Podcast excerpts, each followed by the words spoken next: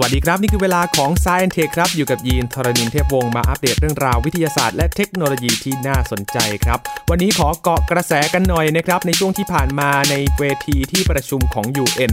มีการพูดถึงเรื่องของภาวะโลกร้อนครับผ่านคำพูดของ Greta Thunberg เด็กหญิงชาวสวีเดนที่ได้พูดบนเวทีนี้ครับชวนให้ทุกคนได้ตระหนักถึงเรื่องของโลกร้อนกันให้มากกว่านี้เราจะมาถอดรหัสคำพูดของ Greta Thunberg กันใน Science Tech วันนี้ครับ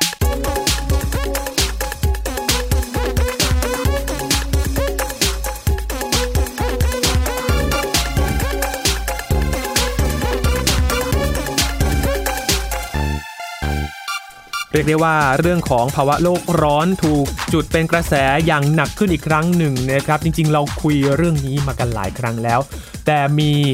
การประชุมที่ UN ครับกับคำพูดของเด็กหญิงชาวสวีเดนที่เธอเป็นนักเคลื่อนไหวเกี่ยวกับเรื่องของสิ่งแวดล้อมนี่แหละครับเกรตา ทุนเบิร์กที่พูดแล้วก็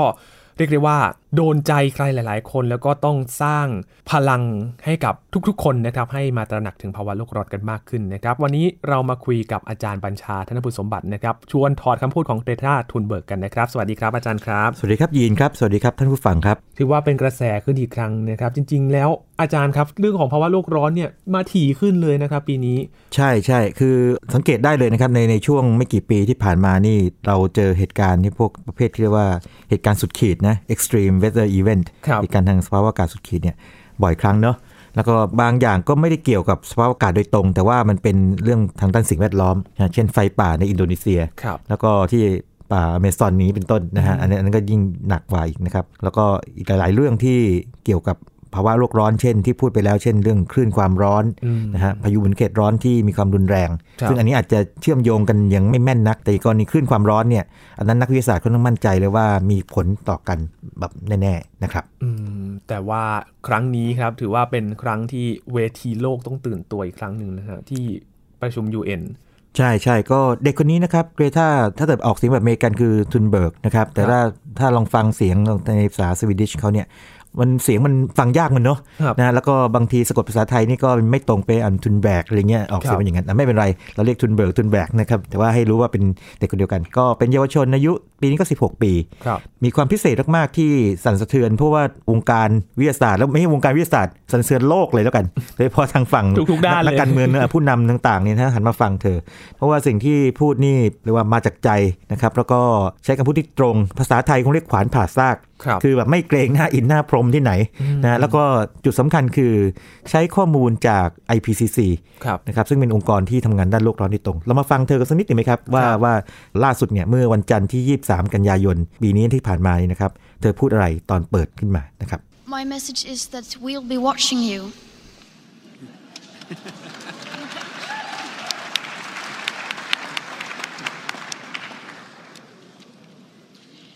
This is all wrong. I shouldn't be up here. I should be back in school on the other side of the ocean. Yet you all come to us young people for hope. How dare you? You have stolen my dreams and my childhood with your empty words, and yet I'm one of the lucky ones. People are suffering. People are dying.Entire ecosystems are collapsing. We are in the beginning of a mass extinction, and all you can talk about is money and fairy tales of eternal economic growth. How dare you? ฉันควรจะได้เรียนหนังสือเหมือนกับคนอื่นเขาใช่คือน่าสนใจมากเพราะว่าจริงๆแล้วนี่เป็นปาฐกถาครั้งล่าสุดนะถึงวันนี้ที่เราคุยกันอยู่จริงๆแล้วเธอนี่ให้ปาฐกถามาหลายครั้งแล้วก่อนหน้านี้นะครับแต่ว่าเราหยิบครั้งนี้ขึ้นมาเพราะเป็นครั้งที่แสดงความคิดล่าสุดของเธอนะครับเห็นว่ามันมีลักษณะปนไปด้วยความอารมณ์ความรู้สึกเยอะเหมือนกันแล้วก็ถ้าฟังแค่นี้อาจจะนี่เป็นการพูดด้วยอารมณ์หรือเปล่าแต่ว่าเดี๋ยวจะมีอีกช่วงหนึ่งที่ตัดมาให้ฟังนี่นะครับซึ่งเต็มไปด้วยสาระเลยนะครับคือคำแต่ละคำหรือประโยคหรือว่าวลีแต่วลีเนี่ยครับที่ยกขึ้นมานี่นะครับหรือประโยคก็ตามเนี่ยจะมีความหมายซ่อนอยู่ลึกๆเลยเยอะเลยและบางเรื่องเราก็เคยคุยไปแล้วบางเรื่องยังไม่เคยคุยกันด้วยซ้ำไปนะครับก่อนอื่นเลยประโยคแรกที่เธอพูดขึ้นมาเนี่ยบอกว่าข้อความที่ฉันจะบอกเนี่ยก็คือเราจับตาพวกท่านอยู่อันนี้เป็นการตอบคำถามว่านะฮะมีคนถามเธอว่าที่ก่อนถามเธอว่ามีข้อความอะไรที่จะบอกเกี่ยวกับผู้นำโลกทั้งหลายไหมนะครับ เธอก็บอกว่าเนี่ยเธอกำลังจับตาอยู่พวกเราใช้คำว่าพวกเราโดยพวกเรานี่หมายถึง young people ก็คือแบบว่าเยาวชนนะที่อยู่ในวัยประมาณเธอเนี่ยนะครับกำลังจับตาผู้นำโลกอยู่ทำอะไรแล้วก็ this is all wrong คือแบบเนี่ยเป็นเรื่องที่แบบมันผิดปกติหมดคือเธอไม่ควรมาอยู่ตรงนี้เธอควรจะไปเรียนหนังสืออยู่อย่างที่กี้ยีนบอกนะฮะฝั่งหนึ่งแล้วก็เธอก็บอกคล้ายๆกล่าวหาทางพวกผู้นำโลกต่างๆนะว่าทำไมถึงกล้าดียังไงนะฮะถึงมาทำพวกเธออย่างนี้มาขโมยอนาคตพวกเธอไปให้สัญญาที่ลมๆแรงๆนะฮะนี่นะฮะ with your empty word เนี่ยฮะคือคำพูดที่มันช่างแบบไม่มีสาระเลื่อนลอยต่างๆนะครับแต่ว่ามีอยู่อันนึงที่น่าสนใจมาก we are in the beginning of a mass extinction นะครับเรากำลังอยู่ในช่วงเริ่มต้นของการสูญพันธุ์ขนาดใหญ่ extinction ใช่ๆดีจำได้ไหมเราเคยคุยกันไปแล้วเนอะเรื่องนี้นะครับบอกว่าโลกนี้เคยมีการสูญพันธุ์มาหลายครั้งมากๆเลยแต่ถ้านับครั้งใหญ่มากๆนี่นะครับที่มันสูญพันธุ์กันทีโอ้โหประมาณ 80-90% แบบนี้นะฮะหรือเกิน 70% ขึ้นไปเนี่ยมี5ครั้งนะฮะแล้วก็สิ่งเกิดขึ้นคือว่าณขณะนี้เนี่ยพบว่าจำนวนสปีชีส์เนี่ยนะครับที่แบบสูญหายไปนะครับมีมากขึ้นเรื่อยๆด้วยอัตราที่เร็วมากด้วยนะครับแล้วก็เลยเชื่อกันว่าเนี่ยเป็นอีกการสูญพันธุ์ครั้งหนึ่งเรียกว่า the sixth extinction คือการสูญพันธุ์ครั้งที่6แล้วก็นี่คือความหมายที่เธอซ่อนเอาไว้ในประโยคนี้นะซึ่งถ้าเกิดว่าไม่ได้ฉุกคิดอาจจะมันคนเรื่องกันไปเรื่องเดียวกันเลยครับบอกเธอตอกย้ำเลยว่าเนี่ยไอ้เรื่อง climate change หรือการเปลี่ยนแปลงภูมิอากาศเนี่ยนะครับทำให้เรามาตกอยู่ในภาวะของเหตุการณ์การสูญพันธุ์ครั้งใหญ่อีกครั้งหนึ่งซึ่งเกิดจากฝีมือมนุษย์นี่แหละแล้วก็คำว่า how dare you นี่ก็คือไม่รู้จะแปลไงเหมือนกันนะแต่ว่าช่างกล้าดียังไงพวกใหญ่ช่างกล้าดียังไงอันนี้เป็นคำที่แรงมากนะครับในแง่ของการใช้คำ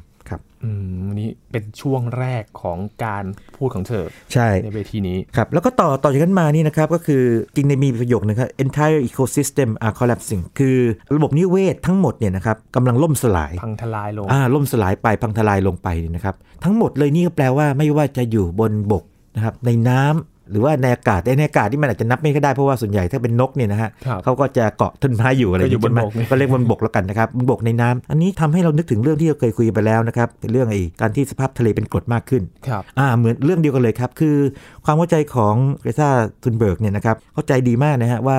ไอ้ภาวะโลกร้อนนี่มันไม่ส่งผลกระทบต่อแค่คนหรือว่าคนที่อยู่บนผิวโลกนะแต่ว่าลงมาในทะเลด้วยนะฮะเป็น ocean acidification ไปเปลี่ยนแปลงเรียกว่าลักษณะทางกายภาพหมดเลยนะฮะเป็นสองคำพูดที่จริงๆแล้วซ่อนความหมายไว้เยอะมากและเป็นเรื่องใหญ่ทั้งคู่นะครับ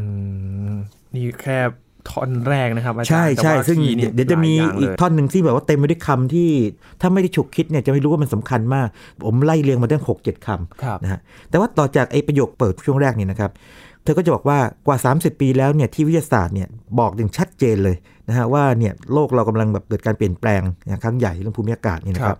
คำพูดนี้ก็ถูกอีกเพราะว่าตั้งแต่ปีคศ1977นะครับก็มีฉันทามติของทาง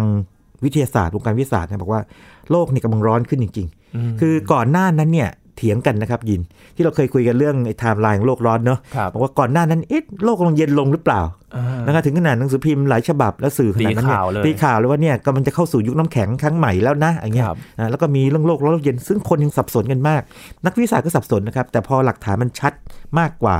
นะครับว่าโลกกำลังอุ่นขึ้นไอ้เย็นลงเนี่ยเย็นลงชั่วคราวอย่างเช่นเมื่อกี้พูดถึงว่ามีการที่ภูเขาไฟระเบิดปะทุขึ้นมาเนี่ยครับส่งฝุ่นควันขึ้นไปนะฮะทำให้โลกเย็นลงแต่เย็นลงประมาณสัก5 หรือ 10 ปีก็กลับเป็นอุ่นใหม่นะฮะเป็นการชั่วคราวขึ้นเองดังนั้นกว่า30ปีแล้วที่นักวิทยาศาสตร์พยายามสื่อสารเรื่องนี้แต่ว่าดูเหมือนกับว่าก็มีความแน่นอนว่ามีความพยายามในการแก้ไขมันอยู่แต่ว่าในมุมของเธอเนี่ยมันไม่เพียงพอนะเธอก็เลยเรียกว่าสู้กับเรื่องนี้ขึ้นมานะครับจริงๆแล้วมีประโยคหนึ่งที่เธอพูดถึงก็คือว่าทำไมเราผู้นำ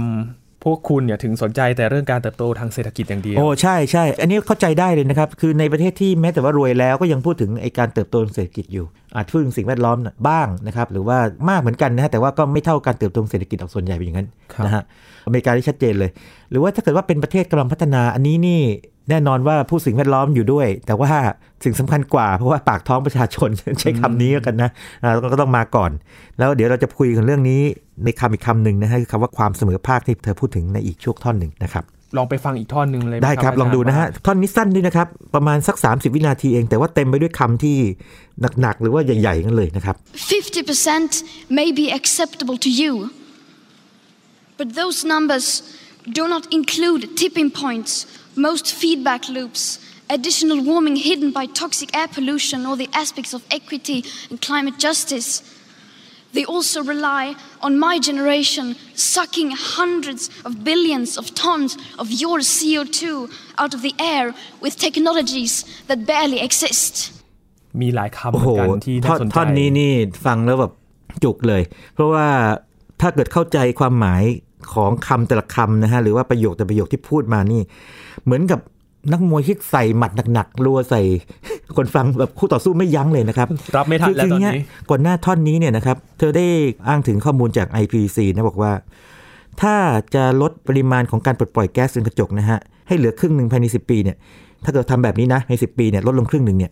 อันนี้เนี่ยมันจะให้โอกาสเราเนี่ยนะครับที่อุณหภูมิสูงไม่ถึง 1.5 องศาเซลเซียสเนี่ยเมื่อนับเอาปีที่ตอนช่วงการปฏิวัติอุตสาหกรรมขึ้นมาเนี่ยครับโอกาสที่จะเกิดขึ้นแบบนี้แค่ 50% เองครับพูดง่ายคืออย่างนี้ครับเขาเอาปีช่วงปฏิวัติอุตสาหกรรมครั้งแรกนะครับเป็นพื้นฐานแล้วก็พบว่าอุณหภูมิเฉลี่ยมีค่าหนึ่งปรากฏว่าณปัจจุบันนะครับปี 2018-2019 ประมาณนี้นะครับอุณหภูมิเฉลี่ยเนี่ยครับของโลกเนี่ยเพิ่มขึ้นมาประมาณ 1 องศาเซลเซียส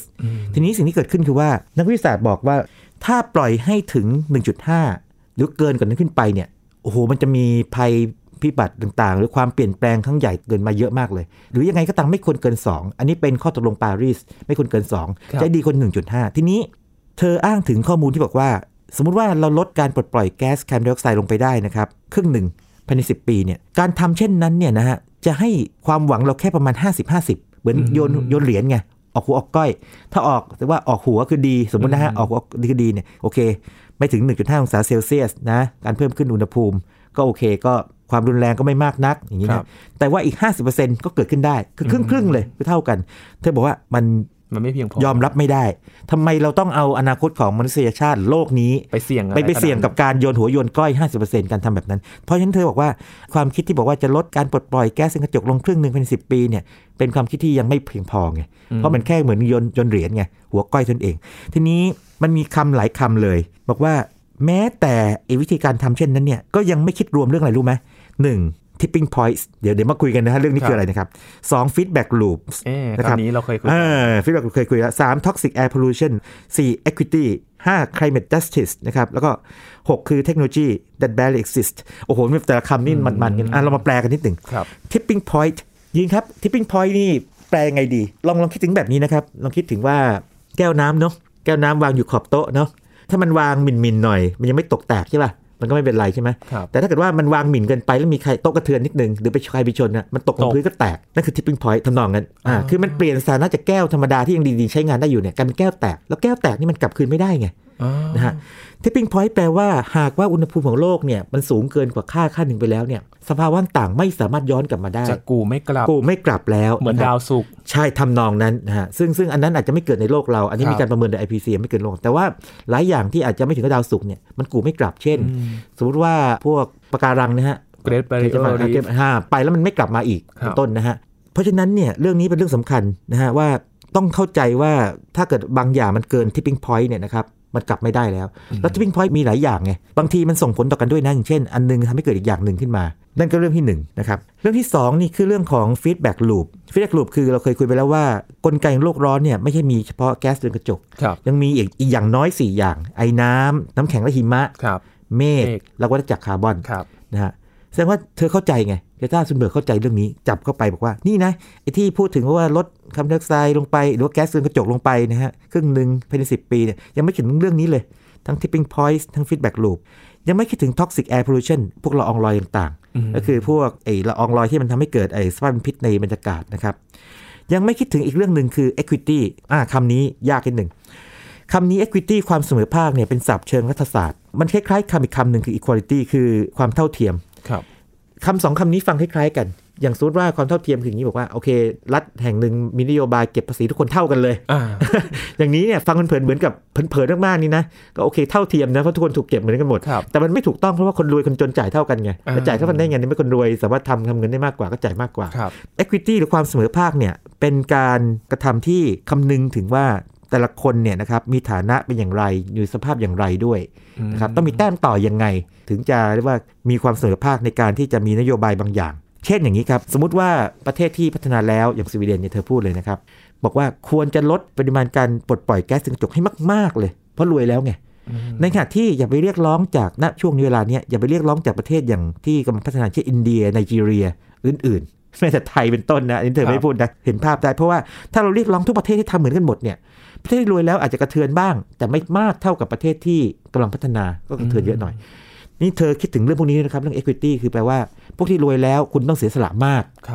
กปล่อยให้คนที่เขาประเทศที่ไม่รวยเนี่ยเขาสร้าง infrastructure คือพวกถนนหนทางโรงพยาบาลน้ำดื่มที่สะอาดขึ้นมาให้เหมาะสมก่อนแล้วค่อยไปเรียกร้องจากเขาให้ลดการปลดปล่อยแก๊สเรือนกระจกให้มากขึ้นเรื่องนี้มีฝรั่งหลายคนเลยเรียกว่าไม่ได้ฟังเธอให้เข้าใจจริงๆอันนี้ต้องพูดอย่างนี้เลยเพราะฟังคลิปนั้นนะฮะคุยถกเถียงกันโอ้ฝรั่งบางคนบอกถึงขนาดบอกว่าเนี่ยเด็กคนนี้มาเรียกร้องให้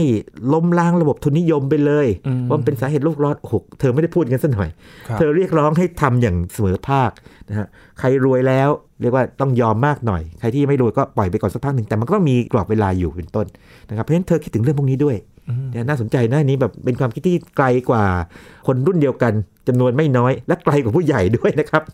บหลายคนเลยเดี๋ยวไม่ใช่คนไทยนะฝรั่งนี่แหละนะครับที่พยายามโจมตีเธออยู่นะครับครับอีกคำหนึ่งครับที่อาจารย์ climate justice โอ้คำนี้น่าสนใจมากคำนี้นี่ตอนเห็นครั้งแรกก็งงมันคืออะไรนะ climate คือภูมิอากาศเนาะ justice คือความยุติธรรมมันเกี่ยวกันได้ยังไงประเด็นอยู่นี้ครับเรื่องของภาวะโลกร้อนเนี่ยถ้ามองแบบพื้นฐานสุดมันเป็นเรื่องทางกายภาพนี่ไงโลกอุ่นขึ้นกำลังเปลี่ยนแปลงภูมิอากาศที่เปลี่ยนแปลงเกิดภัยพิบัติมากขึ้นเป็นต้นน้ำทะเลสูงขึ้นน้ำแข็งขั้วโลกละลายอย่างนี้ก็ว่าไปใช่ไหมพวกยุงอาจจะเปลี่ยนพื้นที่ในการหากินโรคระบาดเกิดขึ้นอะไรเงี้ยแบบเป็นเรื่องกายภาพนั่นเลยนะครับเป็นอย่างนั้นแต่ว่าถ้าคิดแบบแค่นั้นเนี่ยนะฮะในมุมมองของคนที่สนับสนุนเรื่อง climate justice เนี่ยเขาบอกว่ามันอาจจะไม่มีพลังพอเขาบอกว่าต้องทำเรื่องการเปลี่ยนแปลงภูมิอากาศเนี่ยให้เป็นอย่างน้อยอีก2เรื่องเรื่องที่1คือเรื่องเชิงการเมืองคือคนที่มีอำนาจในการตัดสินใจเชิงการเมืองเนี่ยจะต้องมีนโยบายที่มันตอบรับกับเรื่องนี้อย่างจริงจังครับอันนี้คือเป็นภาพใหญ่ของสังคมหรือประเทศต่างๆหรือแม้แต่ว่าชุมชนย่อยๆมีนโยบายแบบนั้น2คือเรื่องทาง ethical คือเป็นเรื่องทางจริยธรรมคือแต่ละบุคคลเนี่ยต้องตระหนักว่าคุณจะต้องทำตัวยังไงนะที่จะเรียกว่าลดช่วยกันบรรเทาปัญหานี้นะนำไปสู่ทิศทางที่ถูกต้องและอาจจะต้องมีแบบนี้ด้วยคือเรื่องทางกฎหมายที่เข้าไปดูแลว่าต้องออกกฎหมายเลยว่าจำกัดการใช้งานพวกพลังงานฟอสซิลเท่านั้นเท่านี้หรือแม้แต่มีการให้รางวัลหรือลงโทษต่างๆให้เหมาะสมเพื่อที่จะไปถูกทางอันนี้คือ climate justice เห็นไหม justice ก็คือมาพร้อมกับกฎหมายแบบนี้ไงคือมีความยุติธรรมต่อประเด็นนี้ในมุมต่างๆหลายๆมุมไม่ใช่เฉพาะเป็นเรื่องทางกายภาพอย่างเดียวนะมีเรื่องทางที่บอกคื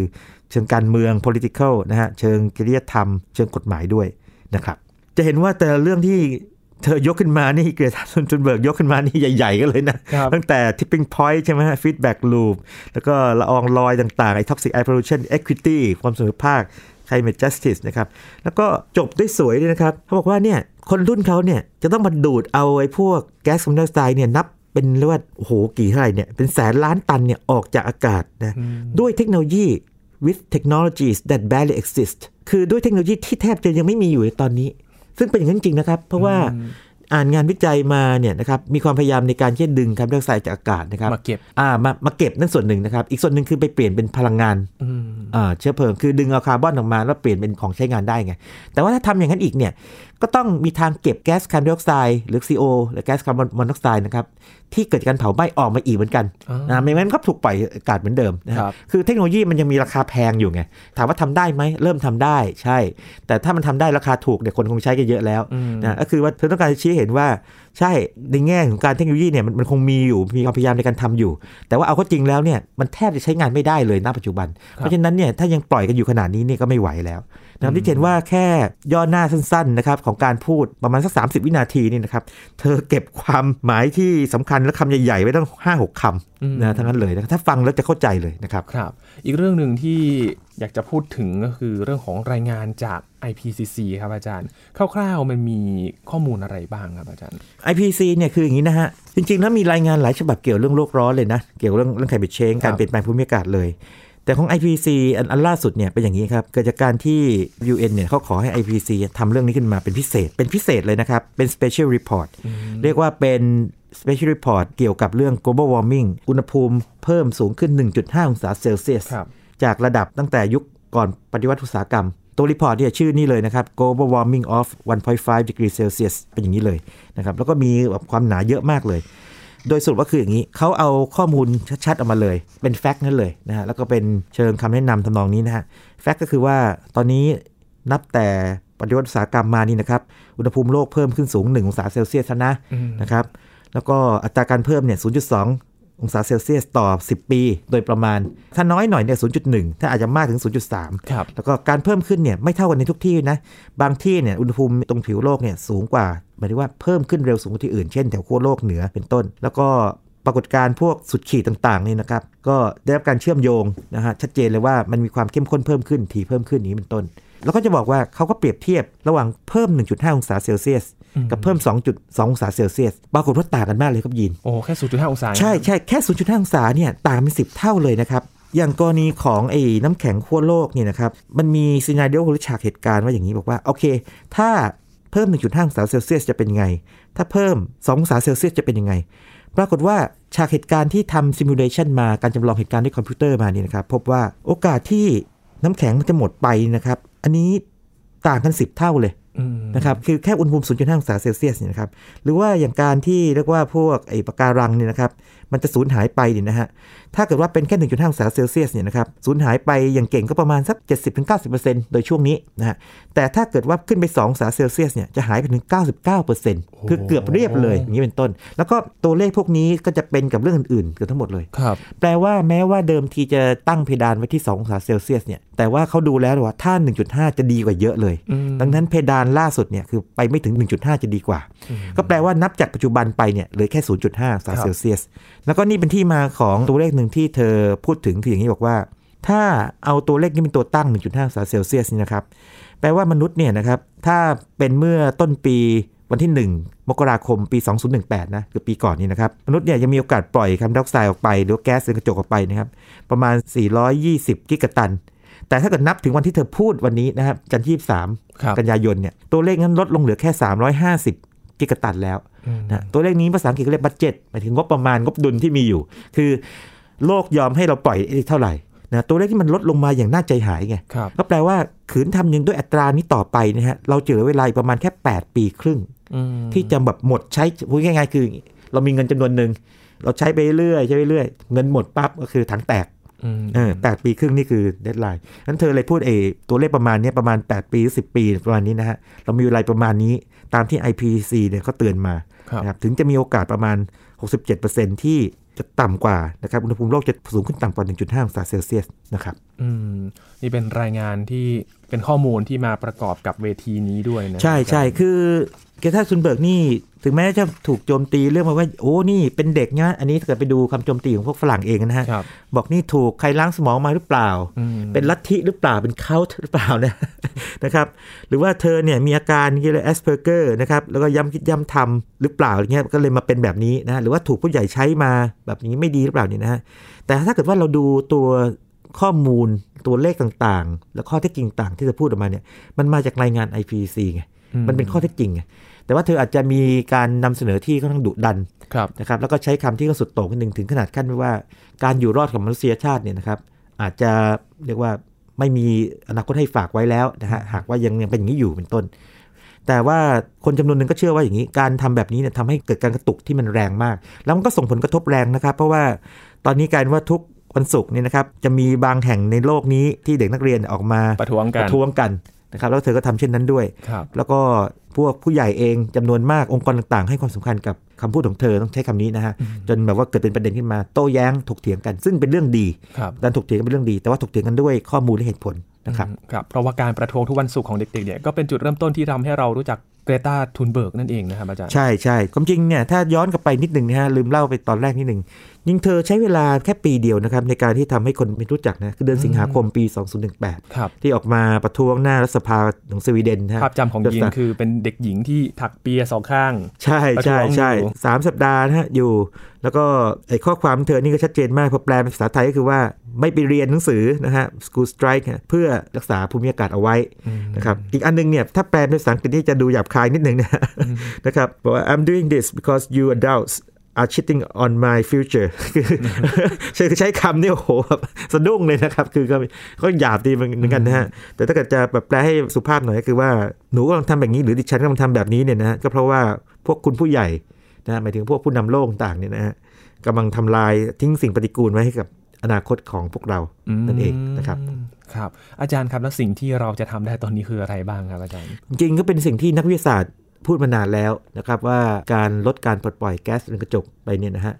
เป็นน่าจะเป็นหนทางเดียวเลยที่ทำให้เรียกว่าสภาพต่างๆไม่เลวร้ายเร็วขึ้นเหมือนอย่างในปัจจุบันในแง่หนึ่งนะครับไอ้การบริโภคต่างๆที่มันเกินความจำเป็นเนี่ยมีผลแน่ๆนะครับต่อการทำให้แก๊สเรือนกระจกมากขึ้นดังนั้นบางทีบางครั้งผมสะท้อนใจเหมือนกันนะในขณะที่เรื่องโลกร้อนหรือว่า climate change นะครับการเปลี่ยนแปลงภูมิอากาศเนี่ยก็มีการเรียกร้องกันไปเนี่ยแต่เราก็เห็นโฆษณาผลิตภัณฑ์ใหม่ๆมือถือรุ่นใหม่อะไรใหม่ๆเสมอนะซึ่งบางอย่างก็จำเป็นถ้าเกิดว่าเครื่องที่เราใช้อยู่มันเสียแล้วหรือว่าจอมันแตกไปแล้วแล้วเปลี่ยนใหม่เปลี่ยนจอใหม่จะแพงมากกว่าหรือแพงพอกับซื้อใหม่อะไรเงี้ยอันนั้นซื้อใหม่ไม่ว่ากันแต่ว่าบางครั้งมันยังไม่เสียเนาะแต่ว่าถ้าไปซื้อใหม่เนี่ยอันนี้ก็อาจจะเป็นการทำที่เรียกว่าอาจจะเกินความจำเป็นไปเล็กน้อยนี่เป็นต้นนะครับดังนั้นเนี่ยถ้าช่วยกันได้ก็คงต้องเดินหน้าแล้วก็อันนี้เป็นระดับปัจเจกในระดับรัฐนี่ความจริงเนี่ยการประชุมที่ผ่านมาเนี่ยครับครั้งล่าสุดเนี่ยที่เธอไปพูดเนี่ยนะครับเขาคาดหวังเลยว่าผู้นำโลกที่ไปเนี่ยนะครับจะมาพร้อมกับแผนที่ปฏิบัติได้จริงนะครับซึ่งเราก็คงถ้าอยากจะสนใจอะไรก็ลองไปไล่ดูว่าประเทศต่างๆโดยเฉพาะประเทศไทยเสนออะไรเป็นที่ปฏิบัติได้จริงเป็นรูปธรรมไหมนะครับนะครับก็ลองติดตามว่าแต่ละประเทศเขาขับเคลื่อนกันยังไงแล้วก็จะมีฟีดแบ็กยังไงนะครับกับเวทีนี้ที่เกิดขึ้นใช่ครับครับวันนี้ขอบคุณอาจารย์บัญชามากๆยินดีมากๆครับถอดคำพูดจาก Greta Thunberg นะครับแล้วก็สะท้อนเรื่องของภาวะโลกร้อนทำให้เราได้ตระหนักกันมากขึ้นนะครับเป็นแบบเหมือนแรงกระแทกอีกครั้งหนึ่งที่เกิดขึ้นครับนี่คือ Science Tech ประจำวันนี้ครับคุณผู้ฟังติดตามรายการกันได้ที่ thaipbsradio.com นะครับช่วงนี้ยินทรณินเทพวงศ์พร้อมกับอาจารย์บัญชาธนบุญสมบัติลาคุณผู้ฟังไปก่อนนะครับสวัสดีครับ